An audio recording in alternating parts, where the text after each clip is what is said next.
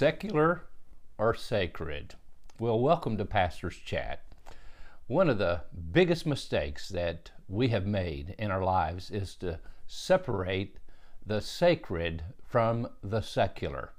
It appears that many of us think that, well, I have a secular life. I go to work on Monday morning, I come home in the evenings, I go into the community throughout the week, and I have a secular life. I make money, I pay bills, I go to college, I have a, get an education, I get involved in civic affairs. That's my secular life. And I have a sacred life. I go to church on Sundays. I read my Bible. I pray. I do uh, scriptural and biblical and spiritual things. That's my spiritual life. And I have a secular life and I have a secular life.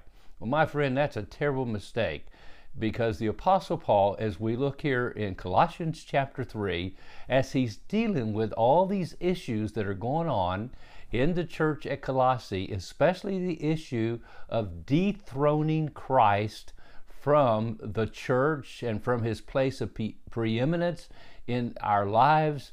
Paul is saying, No, you can't do that. And I love what he says as we look here in verse 17 as he seems to conclude this one section of making sure Christ is preeminent in our personal lives, in our purity, making sure he's preeminent in our daily life, in our walk with God, in everything that we say and do. And that's why he concludes here in verse 17 and whatever you do, and whatever you do.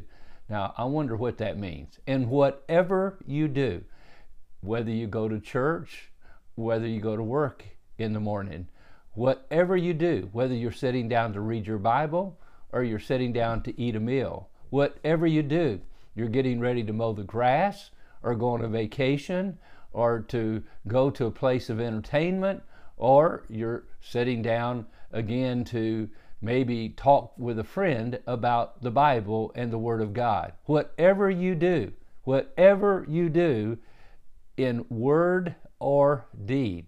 So whether it's a deed, taking a walk around the block, I mean, going out on a swim, climbing a mountain, taking a tour, whatever you do, in word or deed, he says, make sure you do everything in the name of the Lord Jesus, giving thanks to God and the Father through him. That's why the Bible says in Proverbs chapter 3, 5, and 6, he says, Trust in the Lord with all your heart. Do not lean to your own understanding. In all your ways, acknowledge him, and he will direct your path. My friend, if, if you've fallen into the trap of dividing the secular from the sacred, thinking this is my secular life, this is my sacred life, you made a mistake. I want to encourage you the Bible says everything you do has a spiritual aspect to it. Everything you do is sacred. You're sacred. You are created in the very image of God.